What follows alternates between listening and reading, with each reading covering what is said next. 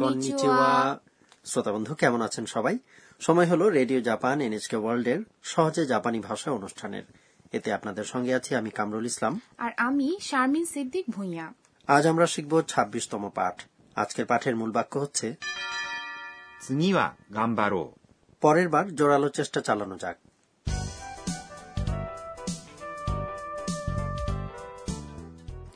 আমাদের এই আসরের প্রধান চরিত্র হচ্ছে থাইল্যান্ড থেকে আসা শিক্ষার্থী আন্না আজ সে তার জাপানি ভাষা পরীক্ষার ফল হাতে পেয়েছে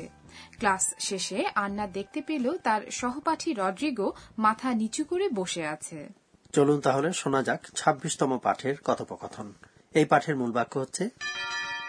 う次は頑張ろ পরের বার জোরালো চেষ্টা চালানো যাক ロドリゴ元気がないね試験ができなかったんです私も60点でした次は頑張ろう এবার এসব কথাবার্তা ব্যাখ্যা করা যাক আন্না বলল うロドリゴ元気がないね রড্রিগো শরীর ভালো নেই তাই না ロドリゴ এভাবে নাম ধরেই ডাকা হচ্ছে সহপাঠীকে কারণ আন্না এবং রড্রিগো ইতোমধ্যে ঘনিষ্ঠ বন্ধু হয়ে গেছে তাই এক্ষেত্রে নামের পর সম্মানসূচক মিস্টার বা さん কথাটি বলা হচ্ছে না 元気 মানে সুস্থ সবল নিরোগ বা উৎফুল্ল が এটি হল কর্তা নির্দেশক পার্টিকেল ない এটি নৈমিত্তিক রূপ মার্জিত রূপটি হল ありません যার অর্থ হল নেই বা নাই ね এটি হল শ্রোতার সম্মতি পাওয়ার জন্য বাক্যের শেষে জুড়ে দেওয়া একটি পার্টিকেল নেই অর্থে আরিমাসেন কথাটির নৈমিত্তিক রূপ হল নাই তাই না বাংলার সাথে বেশ মিল আছে দেখছি কিন্তু এই দুটি রূপ তো একেবারেই ভিন্ন ঠিকই ধরেছেন আরিমাস অর্থাৎ নেই কথাটির রূপান্তর ঘটে অনিয়মিতভাবে তাই মুখস্থ রাখুন যে আরিমাস কথাটির নাই রূপ হচ্ছে নাই রড্রিগো উত্তরে বলল 試験ができなかったんです পরীক্ষায় ভালো করতে পারিনি 試験 মানে পরীক্ষা できなかった ভালো করতে পারিনি উত্তীর্ণ হইনি এই কথাটির মার্জিত রূপ হবে できませんでした যদি বলতে চাই ভালো করতে পেরেছি সেক্ষেত্রে できます অর্থাৎ ভালো করা পারা সক্ষম বা উত্তীর্ণ হওয়া ক্রিয়াটির অতীত রূপ できました ব্যবহার করতে হবে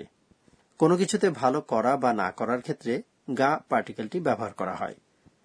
কোনো পরিস্থিতি বা কারণ ব্যাখ্যা করার ক্ষেত্রে বাক্যের শেষে んです ব্যবহার করা হয় মনে রাখবেন দেশ অংশটির আগে ক্রিয়াপদের নৈমিত্তিক রূপ ব্যবহৃত হয় ক্রিয়াপদের নৈমিত্তিক রূপ কোনগুলো জাপানি ক্রিয়াপদের নৈমিত্তিক রূপ হচ্ছে এর আবিধানিক রূপ এবং তা রূপ তবে মার্জিত ভঙ্গির কথাবার্তায় ক্রিয়াপদের মার্জিত রূপ ব্যবহার করা হয় নৈমিত্তিক ও মার্জিত ভঙ্গির ক্রিয়াপদের পার্থক্য কিভাবে বোঝা যাবে মার্জিত ভঙ্গির ক্রিয়াপদের ক্ষেত্রে বাক্যের শেষে です、 অথবা ます、 কথাগুলো থাকবে অতীতকালের ক্ষেত্রে মার্জিত বাক্যের শেষে থাকবে でした、 অথবা ました。 বুঝতে পেরেছি তাহলে দেকিমাসেন দেশটা অর্থাৎ পারিনি এই জাপানি কথাটি মার্জিত ভঙ্গির এবং দেকিনাকাত্তা কথাটি নৈমিত্তিক ভঙ্গির তাই না ঠিক তাই এবার চলুন ফিরে যাই কথোপকথনে আন্না বলল 私も、 আমিও অথবা আমিও না 私 মানে আমি も、 এই পার্টিকেলটি সাদৃশ্য প্রকাশ করে এর অর্থ ঠিক যেমন বাংলায় আমরা ও যুক্ত করে প্রকাশ করি আমিও তুমিও এটাও ইত্যাদি 60点でした。 আমি ষাট নম্বর পেয়েছি 60点、 কথাটির মধ্যে আছে একটি সংখ্যা 60 অর্থাৎ ষাট এবং 点、 পয়েন্ট বা নম্বর খেয়াল রাখবেন রকুজু কথাটির সঙ্গে তেন যুক্ত হয়ে উচ্চারণ কিছুটা বদলে গিয়েছে でした、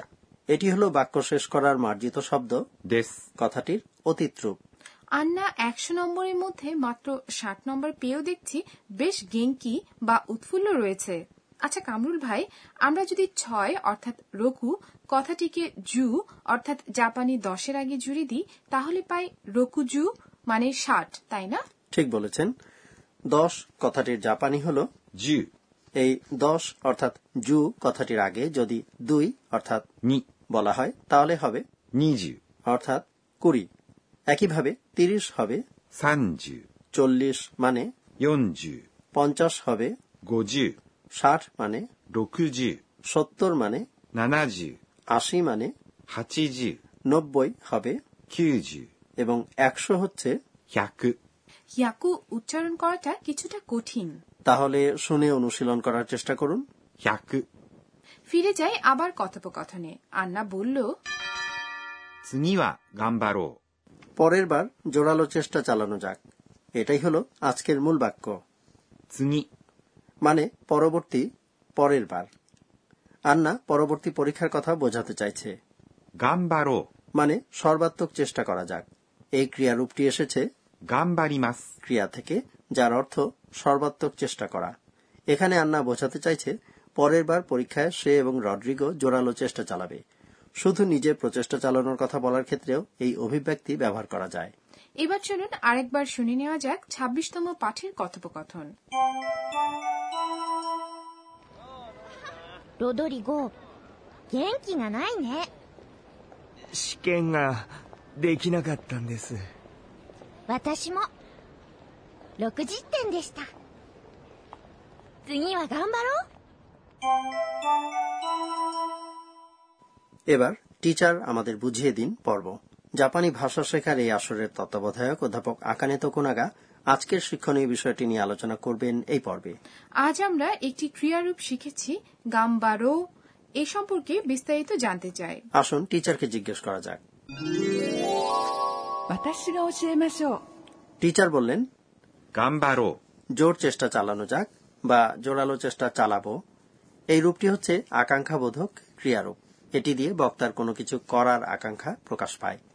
এছাড়া এই রূপটি দিয়ে একসঙ্গে কোনো কিছু করার জন্য শ্রোতার প্রতি আমন্ত্রণ বা অনুরোধও জানানো যায় সাধারণত এটি জ্যেষ্ঠ ব্যক্তিদের উদ্দেশ্যে বলা হয় না চলুন ক্রিয়ার মাস রূপ থেকে আকাঙ্ক্ষাবোধক রূপ গঠনের নিয়ম শেখা যাক